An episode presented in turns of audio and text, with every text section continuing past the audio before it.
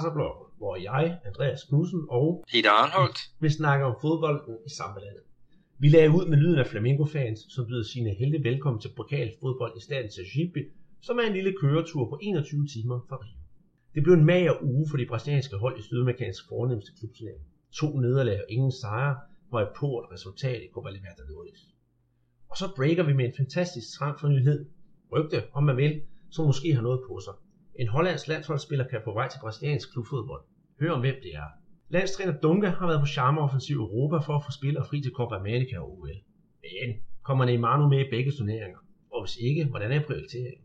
Det er der lidt forskellige meninger om, og vi har en filuris på højkant med Jonas Schwartz. De regionale mesterskaber er gået i en afgørende fase. Vi følger op på de vigtigste resultater i syd såvel i nord. I denne uge starter den brasilianske pokalturnering. Vi tager at kigge på de 80 hold, som tager hul på turneringen, der først slutter i december. Kan mesterne fra Parmeters genvinde titlen? I danskerhjørnet dongede der to kasser ind. Kampprogrammet til årets Serie A er netop offentliggjort. Hvem skal møde hvem i første runde, og hvad skal vi glæde os til? Vi ser frem til to sprængfarlige opgør, hvor stjernespillere skal møde deres barndomsklub. Velkommen til Presserpodcasten. Vi ligger ud med en snak om Copa Libertadores, hvor de brasilianske klubber holder liv i drømmen om international succes. Sidst vi snakkede, vendte vi São Paulo og Ganso, som stadig mangler at få sit endelige gennembrud. Det hjalp åbenbart at få en snak om ham, for han var kampens helt store profil, da han sidste torsdag fik 1-1 mod River Plate fra Argentina. Ganso scorede kampens første mål, og kampen endte som sagt 1-1, men øh, det var ikke ligefrem Argentina, der scorede det andet mål. Øhm, så du meget til kampen, Peter? Jeg så selv et klip, hvor han simpelthen vader rundt op på midtbanen og tørrer en 3-4 øh, modspillere, og så sad jeg egentlig og frydede mig. Og så kunne jeg bagefter læse, at han var blevet kampens store profil, så øh, vi har åbenbart givet ham oprejsning. Ja, ja men det er det, det uforløste potentiale, som, som også var et stort diskussionsemne hernede i, i Brasilien. Der var en af eksperterne, der, der sagde, at det virkede som om, at der var, der var en leder fra São Paulo, der havde stukket gansusfingeren ind i en, øh, en stikkontakt, fordi at, at det, var, det var virkelig en energiudladning. Øh, men selve den der episode, du, du snakker om, hvor han, han ligger og, og leger med, med to-tre spillere, det er også det, at han gør det nærmest stående. Og det var også en af de ting, vi, vi snakkede om sidst, at øh, selvom han, han måske lige mangler den sidste fart, så, så kan han så mange øh, dygtige ting. Så, mm, så håber han, han, han får, får gang i, i sin øh, karriere. Jamen det må vi jo regne med. Øh, næste kamp, det er så, hvor de skal en øh, tur til Venezuela, hvor de skal spille mod Trujillanos. Jeg skal sige, jeg har øvet mig på navnet. Øhm, og jeg håber da, at de kan få nogle point der.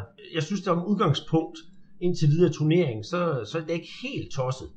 Nej, det, det er de ikke. Altså, Pullen føres af The Strongest, som har to sejre efter to kampe, og så ligger River Plate, de forsvarende Libertadores mester, de ligger med, med fire point. Og São Paulo, de har jo så bare et enkelt point efter to runder, mens øh, Tulsianos fra Venezuela, de er stadigvæk uden øh, point. Så San Paulo, de, de skal faktisk bruge en, en sejr øh, her i, det er faktisk aftens kamp her i, i, i Brasilien. Ja, vi skal jo sige, at vi sidder her og optager onsdag aften. Hvis vi så kigger på gruppe 2, der finder vi Palmeiras, og de måtte bide græsset og hive et 1-2 nederlag hjem. Det kostede ikke alene nederlag selvfølgelig, men der var også ballade i omklædningsrummet. Og det betød noget for træneren. Er det ikke rigtigt, Peter? Det er rigtigt. Øh, træneren Marcelo Oliveira, som sidste år gjorde Palmeiras til pokalmester, han fik øh, en fyreseddel øh, lige efter kampen. Det kan man så øh, stille spørgsmål ved, om, om det var, var, var særlig klogt af, af ledelsen. Øh, vi snakkede tidligere om, at der havde været krise i, i Palmeiras, men de havde så vundet to kampe i, i, i rap, og alle havde egentlig regnet med, at, den var, var, at klubben var på plads igen.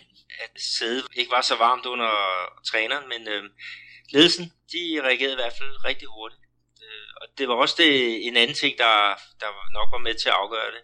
Det var, at øh, Palmeiras de spillede med en mand i overtal i mere end en halvleg, og faktisk så spiller de de sidste fem minutter med øh, to mand i overtal, uden at det lykkes at få, få scoret. Ja, det er jo ikke alt for heldigt. Øhm, hvad betyder det så for gruppen? De har jo stadigvæk chancer for at kvalificere sig, men det gør det jo en del sværere nu her. Ja, det er den øhm, yderste jævnbyrde gruppe. Øh, National, det var faktisk deres øh, første sejr i, i gruppespillet. Øh, men sejren den bragte dem op på førstepladsen efter tre runder. Så de har 5 point. Så har du Palmeiras med 4 point, Rosario Central med 4, og sidst der ligger River Plate fra Uruguay, de ligger så med 2. Så altså kun 3 point, der adskiller øh, nummer 1 og nummer 4. Ja, og så selvom tre af, tre af holdene har tabt en kamp, så er puljen jo faktisk rigtig, rigtig åben. Ja, det, det er den i hvert fald. Mm. Og øh, Palmeiras, de får så revanche her torsdag. Så nu får vi se, om de kan hive nogle point hjem. Hvis vi så går videre til gruppe 5, så kommer vi til den klub, der bor i din baghave, Atletico Mineiro, der uden Rubinho kun får 0-0 mod Colo Colo. Og kun og kun, det er måske så meget sagt, for Colo Colo, det er jo faktisk et rigtig godt turneringshold. Ja, du kan sige også, at Atletico, de, de fik jo noget af et, et chok, fordi at, at de måtte undvære Rubinho, øh, den der kamp, som du fortalte, og, og det var, mm, ja, han blev simpelthen bidt af et, et insekt, og fik, øh, fik en inflammation i, i skulderen, og desuden så fik han også feber. Det gjorde, at han, han blev holdt øh, ude af kampen. Men Øh, alligevel så lykkedes det at få 0-0 med hjem fra, fra Santiago, og, og det, det var fint. Ja, og gruppe 5, den er jo faktisk stadigvæk også rigtig, rigtig åben. Der er to af holdene, der har spillet fire kampe, og det er så gruppens Dux Independiente del Valle, og de har spillet mod Melgar. Og så i midten, der finder vi så Atletico og, og Colo Colo. Og bare en sejr til det ene hold eller det andet hold, det kan jo bringe fuldstændig uro i gruppen, så begge hold, altså både Atletico og Colo Colo, er jo næsten tvunget til at blæse til angreb for første hug. Ja, de, det er i hvert fald en dyr kamp at, at tabe. Det er det. Hvis vi så kigger på næste gruppe, det er jo så gruppe 6. Og der finder vi vores gode venner fra Gremio. De får kun 1-1 mod San Lorenzo. Og det er jo som sagt pavens hold, så hvem ved, om der har været nogen fra oven, der har løjet med det. Det var også en forholdsvis frygtelig kamp af gaucherne. Men øh, har de chance for at restituere sig og komme igen her til næste kamp? Ja, vi, altså, vi snakker om det med det, det hårde øh, kampprogram, og, og jo de spillede jo øh, nogle dage forinden, der spillede de jo øh, derby hjemme i Porto Alegre mod International, og, og det virkede som om, at, at de, de var noget trætte efter, efter Derby. En øh, skidt indsats af, af Gauchoen.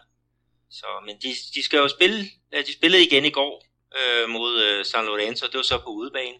Og deres målmand øh, Marcelo Groy, som også er inde i, i landsholdsvarmen, han stod en fantastisk kamp. Og udlændingen, den faldt i overtiden, og den blev sat ind af en øh, bare 17-årig angrebsspiller, som hedder Lincoln. Det gode i øjeblikket ved for Kremo, det er, at de, de spiller jo de her to turneringer, den hjemlige turnering og den Copa Libertadores.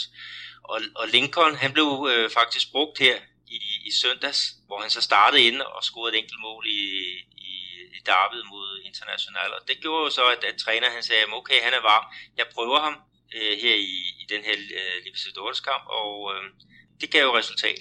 Ja, er han ikke også, øh, han er der egen avl, er han ikke det? Og han har da også spillet på det brasilianske U17-landshold, så vidt jeg er orienteret. Han er med på en liste over de, de største talenter i brasiliansk fodbold. Ja, så, og, og så vidt jeg ved, så har han jo også kælenavnet Diamante Negro, og det er der i hvert fald kun en anden, der har haft, som er blevet rigtig stor. Det er jo så øh, den store landsholdsspiller fra tilbage i 30'erne, Leonidas, som øh, siges at være manden, der opfandt saksesparket. Ja. ja. så hvis han kan leve op til ham, så er der i hvert fald en fremtid i ham. Ja, for sagen. Men øh, Kreme har jo en, en tradition for at udvikle rigtig store stjerner. Det må man sige, Ronaldinho. Øh, og netop.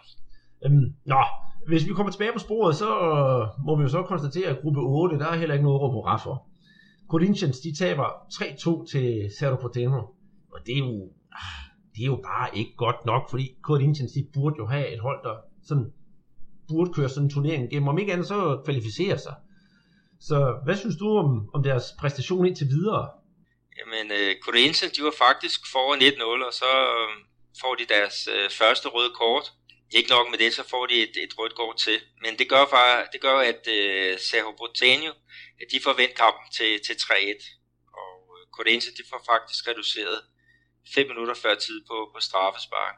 Men uh, to røde kort, uh, det er der sgu ikke ret mange hold, der kan overleve. Og heller ikke uh, Corinthians. Nej, men de har heldigvis en kamp i hånden i forhold til, til, til, til gruppens Dux Santa Fe.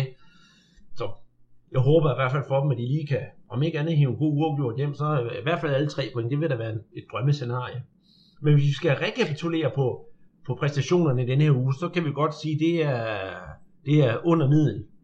Jeg er ikke så god til den nye ja. karakterskala, men, men ved den gamle med 13-tallet, så et 6-tal, vil det ikke være meget passende? Oh, det, var, det var i hvert fald ikke, det var ikke godt. Altså, fem brasilianske hold i aktioner, ikke et eneste af dem øh, vinder en kamp. Det, det er uhørt.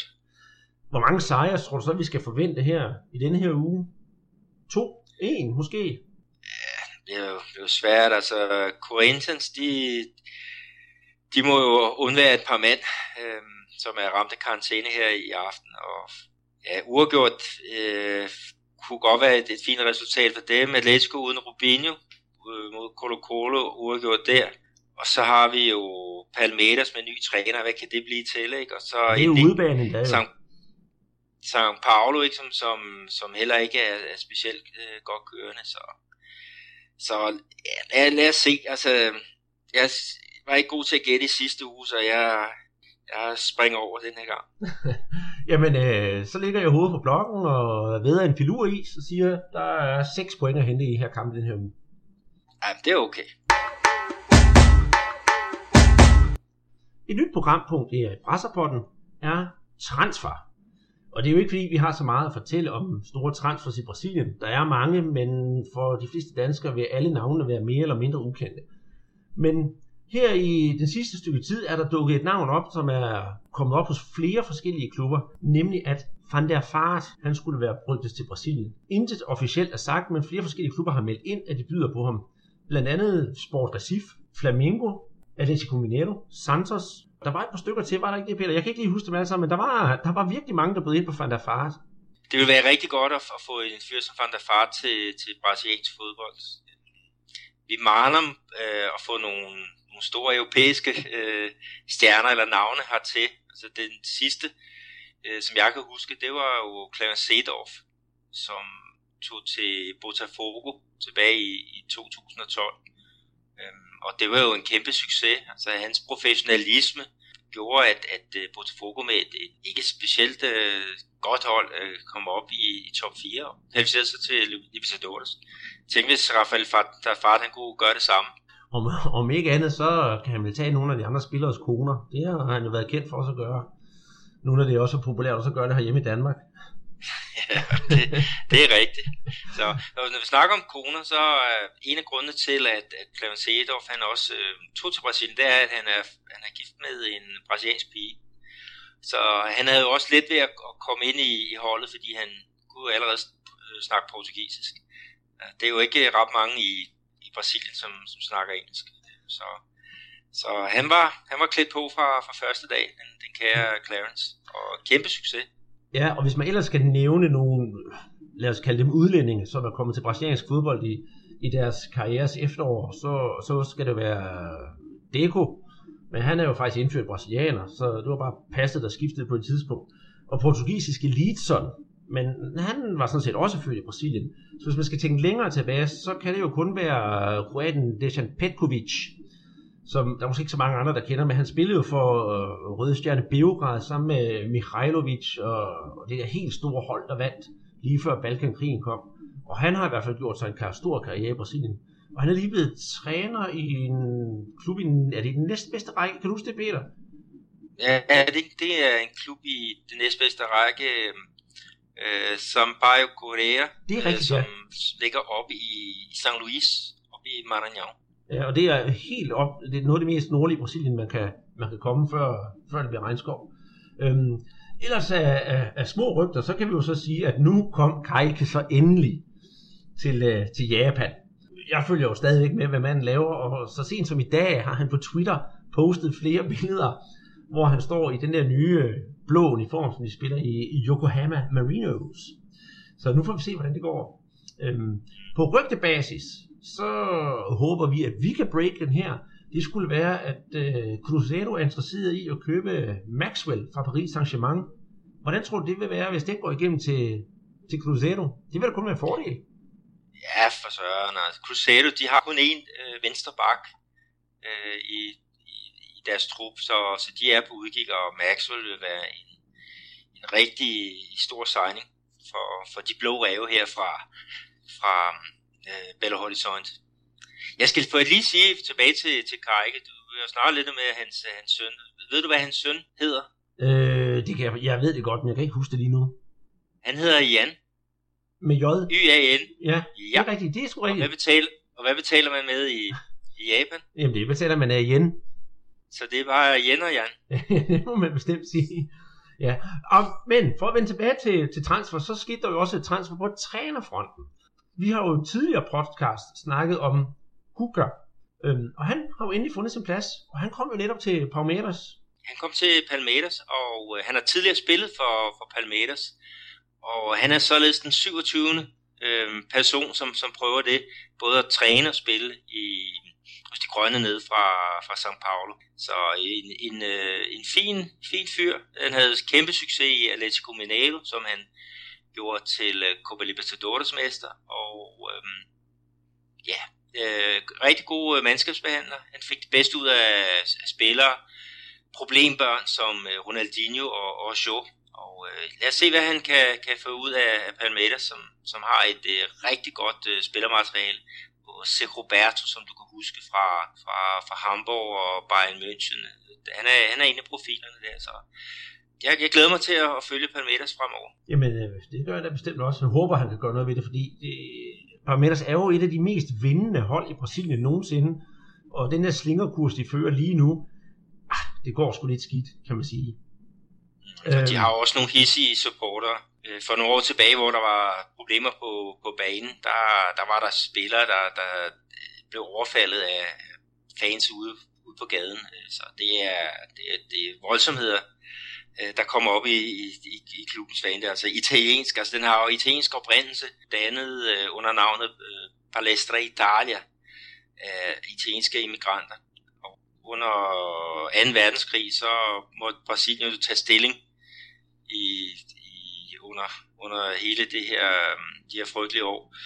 Og øh, det gjorde, at øh, italienerne ikke længere var, var, var velset, ikke? og så måtte de jo skifte navn fra Palestra Italia, og det blev så Palmeiras. Ja. Øhm, apropos Italien, så og det er mere et kuriosum, så kan jeg nævne, at øhm, et af Flamingos aller, aller største talenter, nemlig Douglas Baggio, ja, og han er jo opkaldt efter ham. Han øh, er taget væk fra Flamengo og spiller nu i, i Luverdense. Og jeg ved, at du kender noget til ham. Ja, ja, ja, jeg kender ham, ham fint. Altså, han har jo været topscorer på, på deres ungdomshold i, i rigtig, rigtig mange år.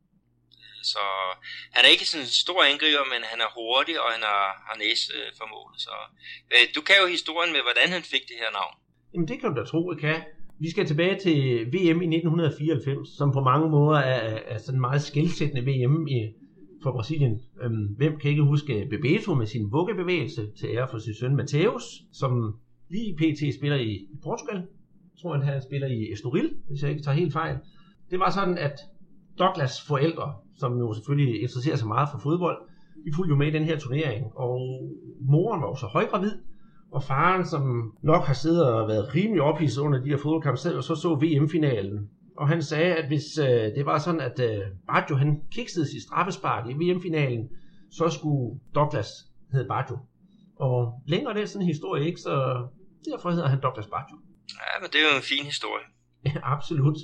Udover det, så har vi ikke de store transferrygter at fortælle, men vi håber da, at der kunne komme nye nyheder inden næste podcast.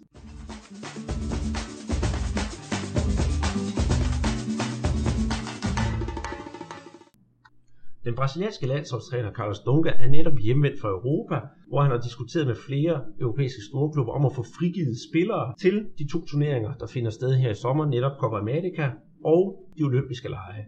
Det drejer sig specielt om for eksempel Neymar og var det Fernandinho, så vidt jeg husker. Er det ikke rigtigt, Peter? Miranda. Selvfølgelig, ja. Som uh, han gerne vil have frigivet, så de kan spille begge turneringer. Uh, CBF siger selv, at Neymar han er frisk på at spille både den ene og den anden turnering. Men om det nu er realistisk, det kan man altid sætte spørgsmålstegn ved. Jeg har faktisk sat en is på højkant til Jonas Schwartz, om uh, han spiller begge turneringer. Jeg tror selv, at Neymar prioriterer OL frem for Copa America, og det har vi diskuteret før. Er du enig med mig, Peter? Ja, det er jeg sikker på, at, øh, at øh, de kommer og spiller som Neymar og spiller som et andet. De får kun fri til, til en af turneringerne. Og det bliver OL. Altså mit spørgsmål, det kan jo så også være, og det, det var også det, der florerede bagefter, at øh, hvem er det, der bestemmer? Er det landstræneren, eller er det øh, tv-kanalerne og rettighederne dertil? Øh, er det klubberne, de er, er kun forpligtet til at, at sende spillere afsted til Copa America, da det er, er med i, i FIFAs planlægning. OL det er ikke med i, i den kalender, som, som FIFA har, har lagt ud, så, så de spillere, der skal med til OL, der skal der jo forhandles, og det, det er samme situation for den danske øh, OL-landstræner Niels Frederiksen. Han, han skal også kunne tække gang for at, at få de bedste spillere fri til, til OL.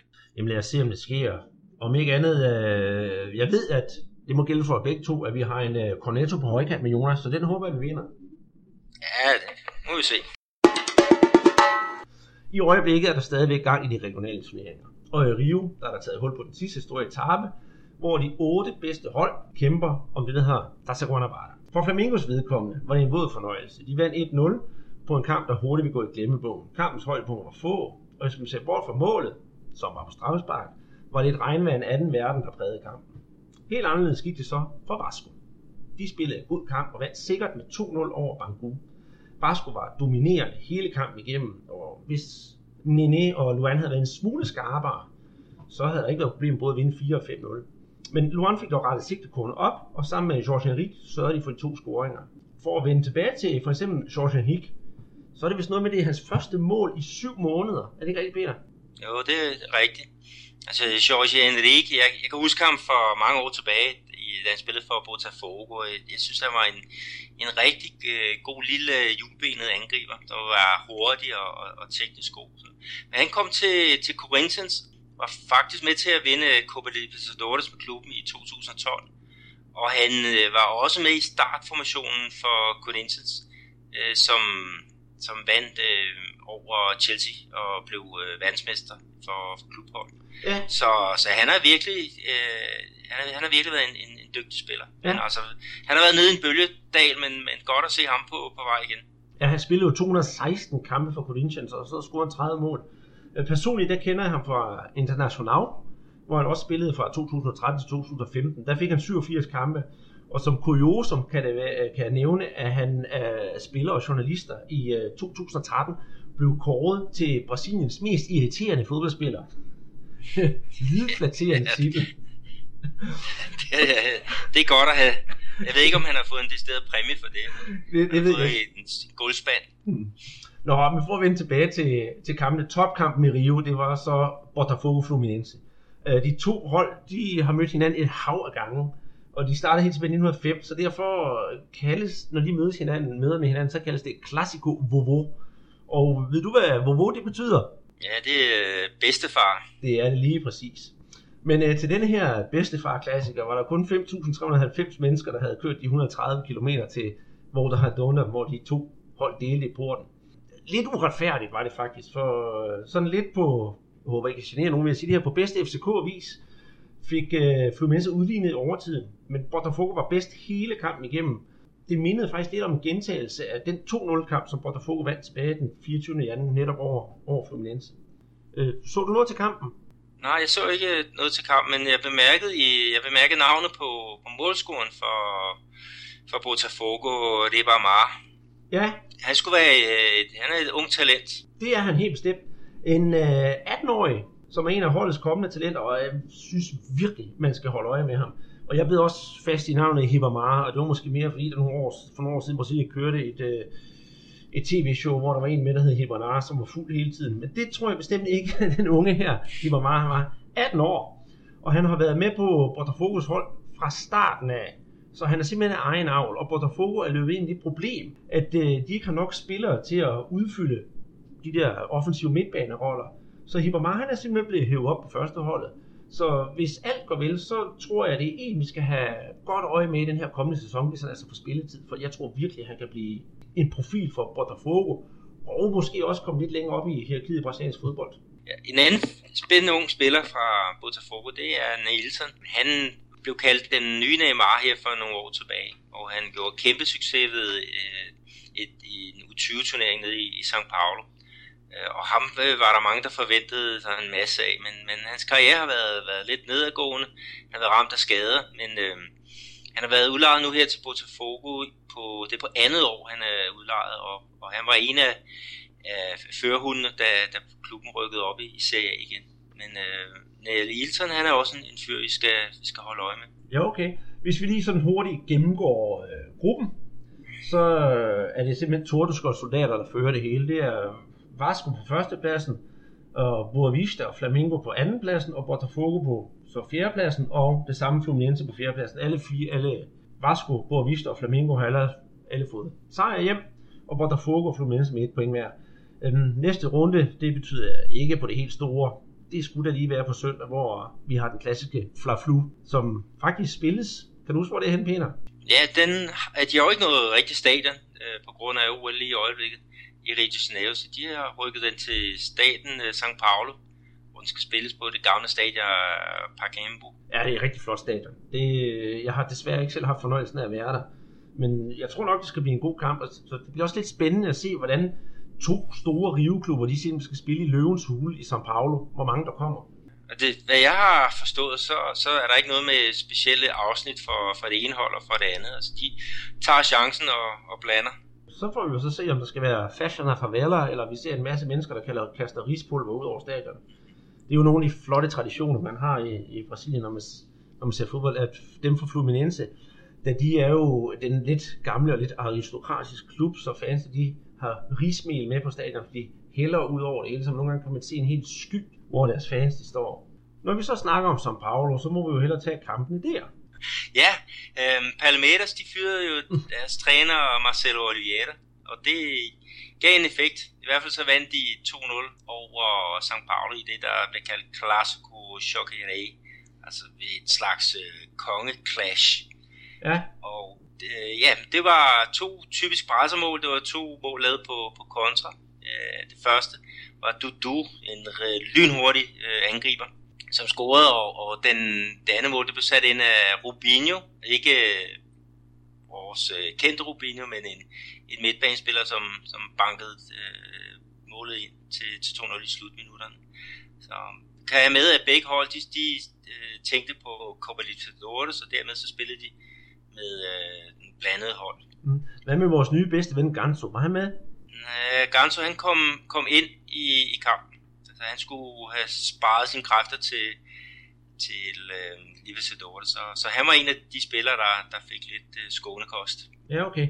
Corinthians, de basker så Botafogo fra Ribeirão Preto med 3-0. Og det var også sparetider der, men de lykkedes jo alligevel.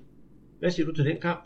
Ja, men det var Corinthians, der var en af stopperne, der scorede det første mål. Danilo, øh, som er en, en øh, offensiv spiller, øh, sådan omkring de 30 år, og han blev faktisk kaldt øh, Si Danilo, øh, fordi han i sine bevægelser øh, minder noget om øh, Zinedine Zidane. Okay. Og det sidste, det sidste mål, det blev sat ind af en, en uh, ung midtbanespiller, der hedder Maicon, som, som havde et uh, kæmpe, uh, havde kæmpe succes for, for deres U20-hold her i januar måned ved Copa São Paulo de Juniors, hvor han, han er ikke alene en, en, en, øh, en rigtig dygtig øh, bolderober og, og igangsætter. Han kan også lave mål, og, og det er jo tre meget gode ting at have på sit repertoire. Ja, det, er, det skal man da helt bestemt ikke øh, kimse af. Næste kamp, som også er måske sådan lidt interessant at kigge på, det var så Santos, som vinder en knepen, øh, en knepen er det ikke engang, en marginal sejr, 1-0 over Aguasanta. Matchvinder der var Rafael Longwin. Jeg så selv kampen, og Santos de vade i chancer. Altså, den skulle have været lukket 6-7-0.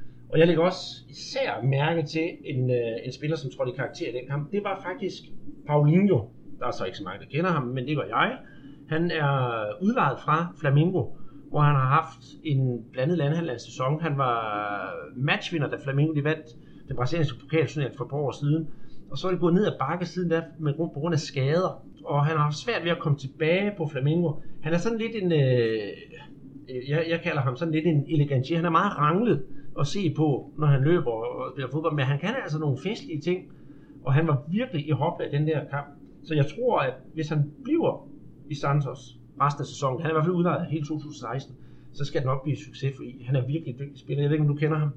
Jo, men jeg kan godt huske ham for Flamengo. Der blev han typisk brugt øh, i en af siderne op i, i angrebet. Altså, han er meget, meget løbestærk øh, spiller, øh, teknisk god. Så jo, han, han vil passe. Han er en rigtig spændende spiller at, at følge. Hvis vi så kigger lidt på, på stillingen i de her grupper her, så har vi gruppe A, der har vi jo så Santos øh, klassen Stux med 21 point, og San Pedro B 14.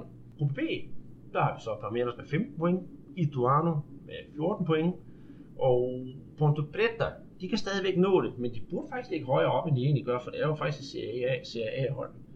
Og... Vi skal måske lige tage øhm, øh, selve øh, turneringen, hvordan den er bygget op. Den er bygget op af, af øh, fire puljer med hver fem hold i, og det er øh, de to bedste hold, som, som går videre til, til slutspillet. Og nu er det ikke sådan, at man spiller bare ud af hjemme mod, øh, mod hinanden i hver pulje. Nej, men man spiller øh, mod holdene kun fra de øvrige puljer. Så det vil sige, at øh, holdene fra, fra pulje A, lad os sige øh, Santos her, de spiller så øh, fem kampe mod de, mod de hold fra, fra øh, gruppe B. De spiller også fem kampe mod øh, holdene fra gruppe C. Og så er det ja, fem kampe mod øh, holdene fra gruppe D. Så det vil sige, at du får et grundspil, med øh, 15 øh, kampe, og øh, så pointene de bliver hentet hjem til ens egen pulje, og de to hold, der har fået flest point i, i ens pulje, det er så dem, der går videre til 8. finalen. Så det er en helt øh, speciel ordning, men den er indført til, man får at, at, at få færre kampe. Altså lidt af den turneringsstruktur, der er i Rio, bare en smule mere udfordrende. Ja, det, den er ikke øh, nem for udenforstående, den her. Nej, det, det kan jeg da godt forstå.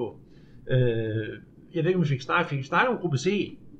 Nej, gruppe C, det, det er den, vi vil komme til. Ja, det er, tre hold har været 13 point, og det er Ferroviaria, São Paulo og Audax. Virkelig kendte hold, undtagen São Paulo. Nu kender jeg faktisk godt uh, Ferroviaria. De har, det er faktisk en ret traditionsrig klub i Brasilien. Og jeg mener også for en 20-25 år siden, der spillede de i den bedste række, men jeg vil ikke lægge hovedet på blok på det i hvert fald. Gruppe D, der har vi så Corinthians med 20 point, og så har vi øh, AHB Brasil og på 16 point, og Agua Santa på 11 point. Så, øh, hvis, vi siger RB Brasil, det står for Red Bull. Det er, ja. Så de, det er den, den store energidrik, øh, øh, som, som poster penge i, i den her klub i, i Brasilien. Skal vi øh, kigge over hos dig og i din baggård, Peter? Ja, Minas uh, Gerais. Ja, Cruzeiro 3-0 over overraskelse for Uberlândia. Ja, det var, det var en tiltrængt sejr for Cruzeiro. Det øh, var således, at deres øh, stadion, Mineron, dem var i brug her i weekenden. Der var, der var simpelthen koncert med øh, Maroon 5. Så jeg kunne høre de der numre, This Love og hvad det ellers var, dem kunne jeg høre fra, fra min øh, lille altan. Så, så men øh, her i, i tirsdags, der var der altså, det var mere jubelbrøl ikke? over, over Crusader, der kom i gang. Øhm, og deres træner, øhm, David, øh, David, han har så også været, været godt tilfreds, ikke? fordi de har jo hele tiden haft problemer med, med målscoring. Men, men tre mål mod et hold i, i top 4, det er, det, det er godkendt. Og de topper også rækken nu. Mm, kan man så sige, hvis det, den, den vigtigste kamp i, i Campeonato Mineiro her i ugen, det var de to tophold, i hvert fald dem, der skal spille i første division den her i år, Atletico America, som pustede form med mod hinanden. 1-1. Er det tilfredsstillende ja. for nogen af dem? Nej, Amerika, de var i hvert fald meget utilfredse, men det var primært på grund af, at uh, Atletico, de, de fik et straffespark, som, som uh, ja, man, man mente var lidt, lidt tømt. Jeg, jeg synes nu, det så, så fint ud. Men Atletico, de har igen uh, hovedet indstillet på Copa Libertadores, så de, de stillede med, med reserverne, men, men de har jo et fantastisk godt hold de gav debut til øh, en, en angriber, Clayton, som de har hentet i Figueirense. Øh, og Clayton han kan godt komme i spil til, til OL her til, til sommer. Det var, det var en fin kamp, der var højt, øh, højt niveau på, på, på matchen. Ja, hvis vi så tager nogle af de andre kampe, der finder vi så Villanova med anfører Mancini, spiller 1-1 mod Caldensi. Og det var så, hvad, hvad hedder det, Villanovas mål, det var jo så en assist af Mancini, men vi har jo en god ven på, på banen der, eller kom han på banen? Ja, Kærleren, han var bænket hele, hele matchen, så um, det var, det var selvfølgelig lidt ærgerligt, at, at vi ikke fik, fik set ham, men, øh, men øh, ikke han bliver, bliver brugt i nogle af de kampe mod øh, nogle, nogle af de svære modstandere. Caldense, det var en kæmpe overraskelse sidste år, hvor de, de nåede frem til, til finalen, øh, som de så tager over to kampe til Atletico Mineiro. De er kendt for at have et, et, et rigtig, en rigtig stærk organisation. Det har bare ikke fungeret i, i år, og det har været målscoringen, der har været, været det store problem. Øh, for at vende tilbage til, til Mancini, øh, han er jo ret så kendt, kan man sige. Ved du, hvordan det går for ham i Brasilien? Altså, hans CV, det, det taler jo for sig selv. Altså, Roma og Inter og Milan, så kan det jo næsten ikke blive meget bedre. Men han er jo 35 år efterhånden. Står han stadig til? Jeg synes, han spiller fantastisk godt. Han er god til at holde på bolden, og han, han øh, spiller bolden de, øh, de gode øh, steder hen. Øhm, han øh, kom tilbage til Brasilien og, og spillede blandt andet for, for Atletico Mineiro. Øh, fik ikke så meget spilletid, og det gjorde, at han kom til øh, Villanova her for et par år siden. Og der blev han faktisk topscorer i øh, det her Campeonato Mineiro.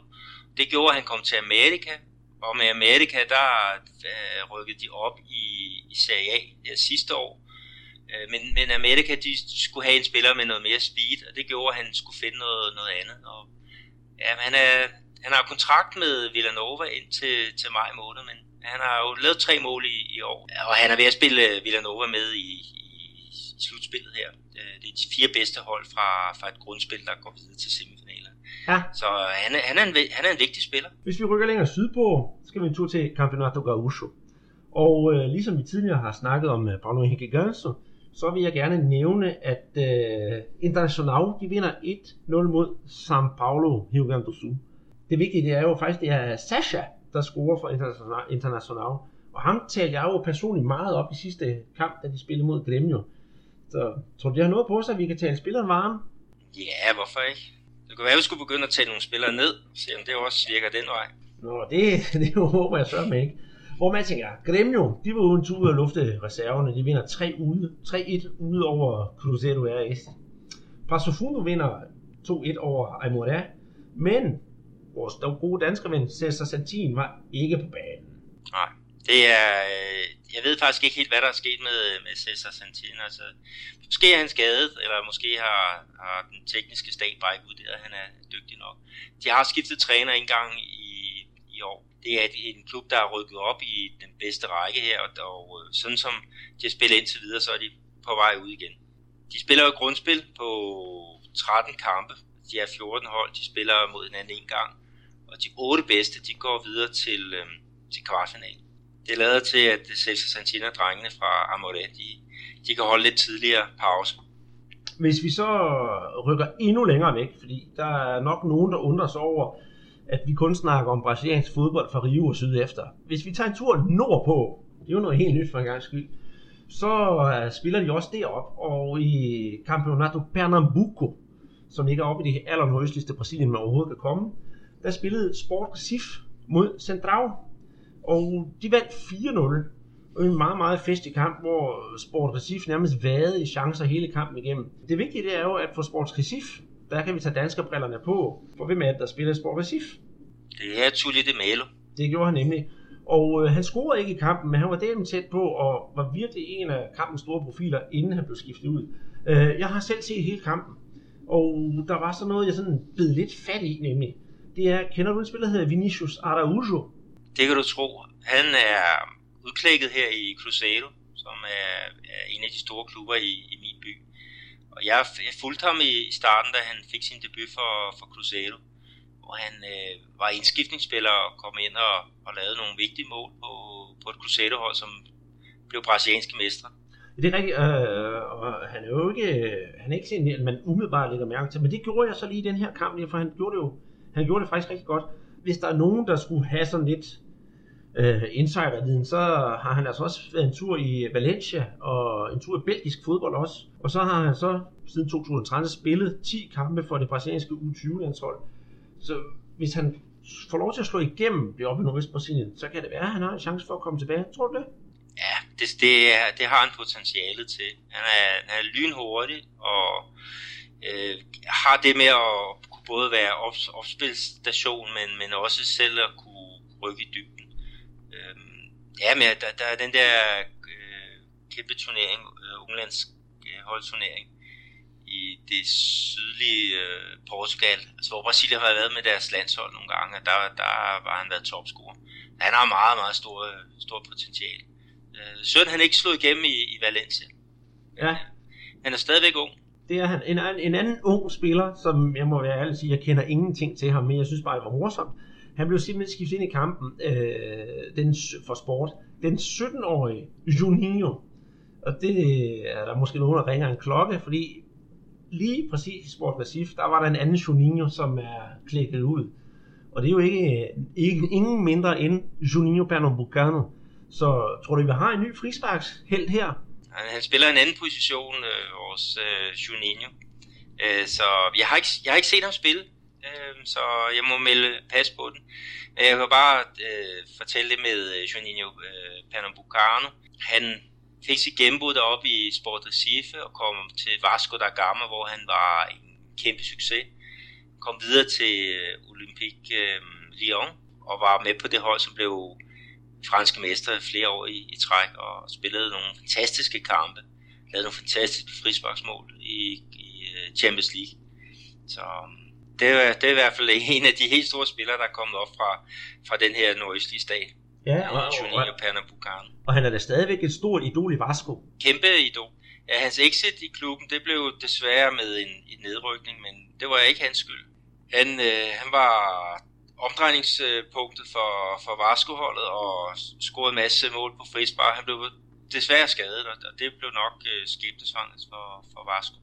Ja, jeg hørte nogle historier om, at han kom tilbage til Vasco, havde han tjent så mange penge, at han på et tidspunkt spillede gratis, og den løn, han så havde aftalt med klubben, han skulle udbetale, det gik til et velgørende formål. Er det noget, du kender noget til, eller er det bare en, en and? Ja, men den historie har jeg også hørt. Øhm, så og det kunne godt ligne ham. Han er en, øh, en øh, udover at være en, en dygtig fodboldspiller, så har han også øh, et stort hjerte. Og i øjeblikket, der arbejder han faktisk som øh, fodboldekspert på Globe. Ja, han virker som en meget jovial fyr. En anden, jeg lagde mærke til i kampen, det er med Sport Recife, det er en ung spiller fra São Paulo, der hedder Gabriel Xavier. Er det også en, du kender noget til? For han tror du også karakter i den kamp. Han kommer faktisk fra Cruzeiro. Han er udlejet af Cruzeiro. Ja, lige præcis. Øh, sådan lidt, øh, han minder lidt om Pirlo. Samme øh, elegante øh, letbenethed øh, og hvad er det, omgang med bolden. Øh, fantastisk første touch. Og fuldskægget. Og fuldskægget også. Tror du, der er fremtid i ham for sport? Ja, det, det er der. Øh, han skal jo nok tilbage til, til Cruzeiro. Det er jo dem, der, har, har, øh, der ejer ham. Øh, og jeg har set ham for Cruzeiro en del gange, og jeg synes, han var en meget, meget dygtig spiller. Så det undrer mig, at han ikke blev, blev brugt bedre mere. Og han var faktisk også en publikumsfavorit. Så det er jo et dobbelt undring over, at man ikke sender sådan en, en fyr lidt mere i, i kamp. Men nu får vi jo ham at se i bedste række her inden længe. Er han 24 år? Ja, nej undskyld, 22. Ja, 22 år. Ja, så, der, der er masser at bygge på. Jamen det er der nemlig. Og så spiller han op på Recif, der spiller han faktisk den der klassiske 10'er-rolle.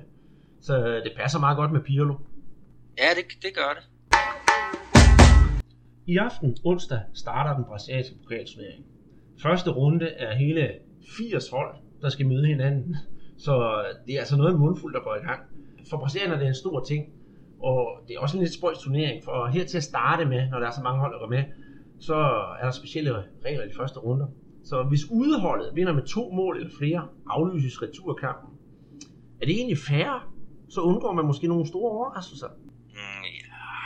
Altså det positive ved, ved den måde at, at, at lave turnering på, det er, at, at det er typisk, øh, eller det er altid storholden, der, der starter på udebane. Øh, så de vil være interesserede i at vinde med, med to mål for at få det hele afgjort, således de slipper for en, en kamp mere. Øh, hvorimod hjemmeholdet, det mindre hold, de er motiveret, fordi at selvom de taber 1-0, så er det stadig et godt resultat for dem fordi så har de mulighed for at komme til øh, nogle af de store stadions, hvor de øh, øh, også får øh, en entréindtægten fra, fra den øh, kamp. Så det, det er jo med til at sørge for, at når stillingen er 0-1, jamen så bliver der kæmpet fra hjemmeholdets side. Ja, og hvad hedder det? Øh, første, første kamp, som jeg i hvert fald nok skal se, hvis jeg kan holde mig op til den tid, det er jo Flamengo, der har taget en tur til det nordøstlige Brasilien, Sergipe. Øh, det er faktisk Brasiliens aller, aller mindste stat. Og det er i hovedstaden Aracaju, der skal de så møde Associação Desportiva Confiança. Det burde være en walk over for Flamengo, men helt, øh, helt sådan lydløst foregår det bestemt ikke. Der er solgt 15.000 billetter på, øh, på kampen på, til kampen på Estadio Batistania i Aracaju. De håber på en returkamp, fordi det vil give ret mange penge i kassen for den lille klub, ved det ikke det? Jo, de, altså man estimerer, at, at uh, en returkamp i Rio, den vil kaste omkring 1 million reais.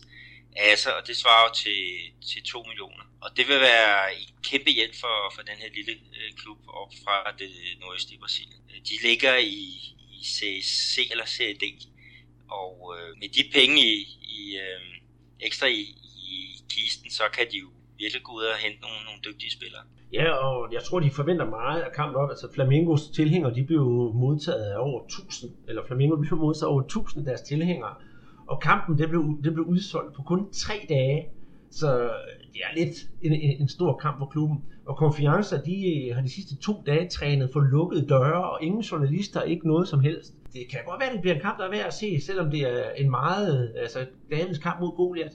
Ja, det er, det, det bliver en rigtig øh, pokalgyser, det er der ingen tvivl om. Jeg håber da, at, at det her lille hold, at, at de klarer skærene, og de får øh, den der ekstra oplevelse, det vil være at spille i, i Rio. Men lad os se. Øh, vi kan så også sige, at der er øh, en anden øh, sjov lille konstellation i, i den her række af kampe. Øh, Santos øh, spiller mod, mod Santos.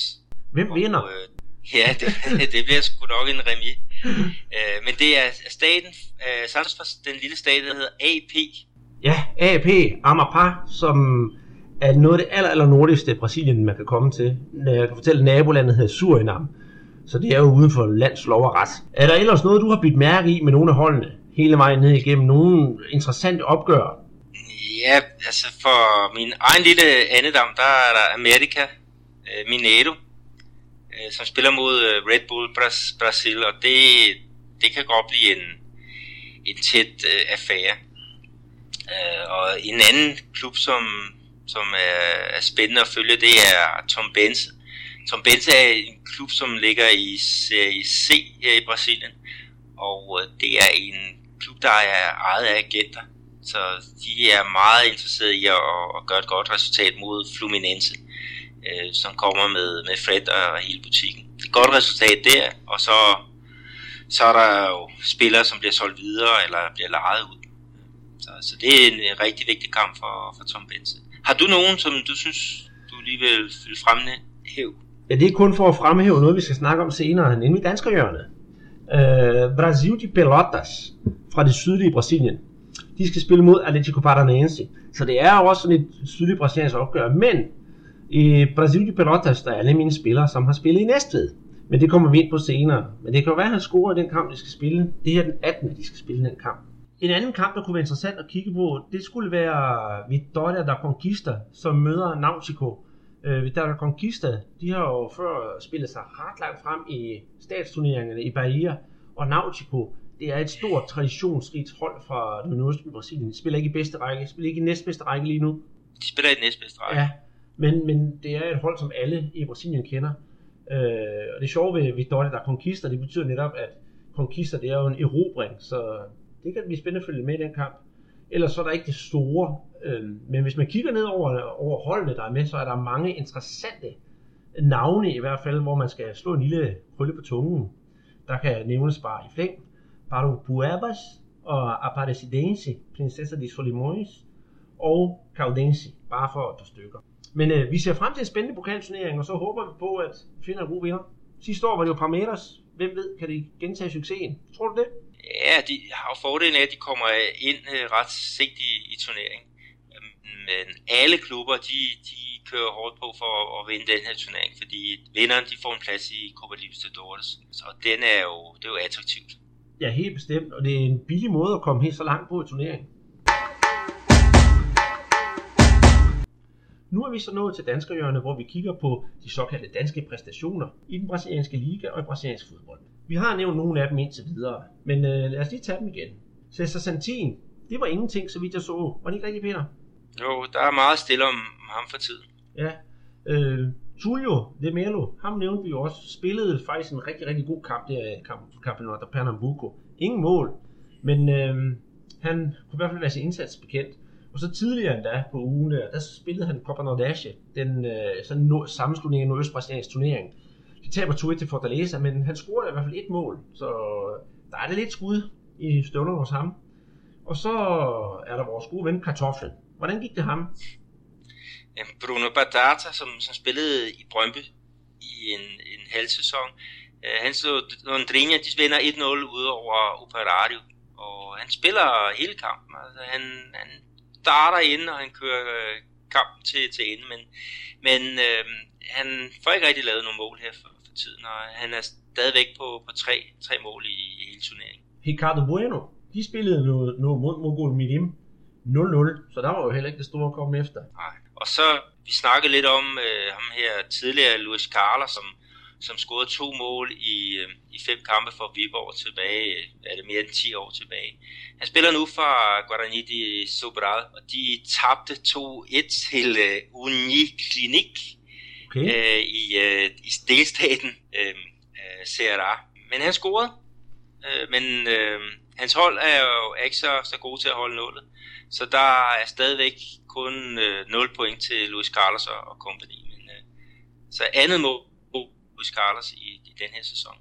Ja, og så har vi en debutant i den her uge, nemlig en, øh, en ung gut, som hedder Felipe Garcia. Han er 25 år og spiller i en klub, der hedder Brasil de Pelotas, som ligger i det sydlige Brasilien. Øh, er det et navn, der siger dig noget, Peter? Jeg kan huske, at næste de havde nogle brasilianer på, på et tidspunkt, og øh, det, er en af, det er en af drengene derfra. Det er det nemlig.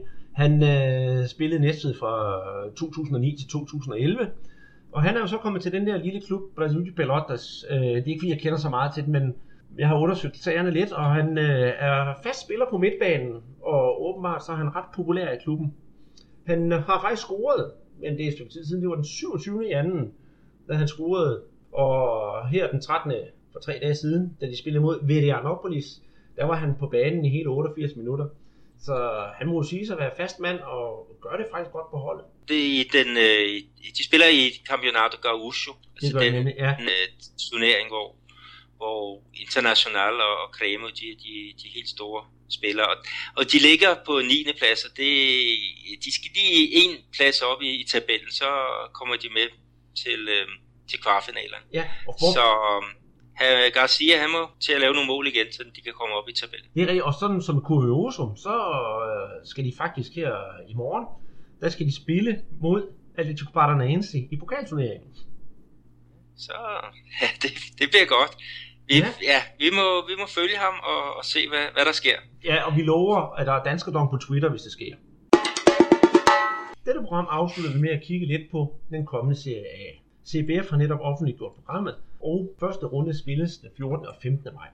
Men øh, hvad kan vi vente af specielle kampe allerede fra første runde, og hvad skal vi glæde os til? Hvis jeg umiddelbart kigger, så kan jeg altså sige for eget vedkommende, at Flamingo møder Sport Recife, hvilket godt kan gå hen og blive et stort opgør, da Flamingo og Sport Recife har noget historie i bagagen, men det kommer vi nok ind på på et senere podcast. Botafogo, de skal tur til São Paulo, det kunne også godt blive noget virkelig spændende. Hvad venter du der, Peter? Jamen, øh, for mig der er der en kamp, som springer i øjnene, og det er Atletico Mineiro mod øh, Santos. Det er jo Rubinho, som skal spille mod sin gamle klub. Og han er nok glad for, at øh, de starter hjemme. Rubinho en tur til øh, Villa øh, Belmiro. Det vil ikke være, være sjovt. Nej, og det er jo så et rigtig klassisk opgør. Det er jo hønsene mod fiskene. ja, det, det er altid godt. Ja, men Rubinho, øhm, en øh, jeg kender, André Østlund, som, som øh, er kæmpe stor øh, Santos-fan. Han øh, er jo begyndt at skrive øh, Rubinho, eller hans navn, det er jo Robson. Men øh, han skriver Robson med øh, S som, som dollartegn. Altså det med, at, at det er pengene, der, øh, der har betydet mere end, øh, end klubben i, i, i det her tilfælde. Så, så, så jo, Atletico, øh, mod Santos. Det, det er i hvert fald den kamp, jeg glæder mig allermest til. Og så um, en af de andre lokale klubber her i, i byen, øh, America Mineiro, som er oprykker, de tager jo imod Fluminense, som har Fred med på, på banen. Hvem? Og Fred, han er jo Hvem? farlig Fred. Nå, ham. Øh, og Fred, han er jo faktisk, øh, han er jo kommer fra øh, Amerika, øh, hvor han som U20-spiller lavede det hurtigste mål i, øh, i, i fodboldens øh, historie. Det er så senere blevet overgået, men der der øh, i en, en turnering i øh, São Paulo, så scorede han efter, jeg tror det var tre sekunder. Øh, og det, det er bare længe, øh, som noteret som verdens hurtigste mål. Ja, øhm, når jeg også kigger på kampen, så, så kunne noget, der kunne være interessant, det skulle være International mod øh, Chapecoense. Øh, International det er jo et stort hold, og Chapecoense det er simpelthen, ja, hvad skal vi sige, Brasiliens svar på Viborg. Men det interessante det er, at det er et lidt af et lokalt derby, så der skal nok komme folk på lægterne. Ellers så har vi jo så et oprykkeropgør fra starten også, Santa Cruz mod, mod uh, Vitoria. Skal vi forvente os det store der, eller det bliver to oprykker, der rykker ned igen? Ja, de får store problemer med at, at holde sig op, men, øh, men øh, det er jo altid godt at, at lade to af, af nedrykningsfavoritterne mødes i den, den første runde, så er der i hvert fald noget positivt at snakke om for, for en af klubberne efter, efter den første runde. Øh, men øh, Santa Cruz tilbage i det fornemme selskab efter ja, mere end, end 10 år ude, hvor de har været helt nede og, og runde Serie D, inden at, at de kom, kom op igen. Øh, og deres fans, de er, er kendt for at møde stærkt frem, når der er vigtige kampe. Ja. Så, Og jeg, så jeg tror, det kunne- vil glæde vores gode ven Michael fra Brazilian Football College, så held og lykke i hvert fald. Vi skal også lige have med, at uh, Corinthians, de tager imod Grêmio, og det er, det er to af de hold, som, som uh, sluttede i, i top 4 sidste år. De er begge to aktive i øjeblikket i Copa Libertadores, så, så det er jo også en, en kamp, der, der er værd at kigge lidt på. Ja, men hvorom alting er, så starter det her den øh, 14. 5. maj, og skal vi allerede nu love, at vi skal nok få gennemgået de 20 hold, der er med på et senere tidspunkt. Ikke alle sammen på én gang, men så man kan få et indblik i, hvordan turneringen hænger sammen, og hvem vi skal holde øje med. Og med vores gode gæt på at gætte forkert, så skal vi nok også udråbe en vinder. Ja, det, ja det, det, det kan vi godt tage sådan en, en lille rundtur. Vi ønsker i hvert fald øh, held og lykke, når turneringen går i gang.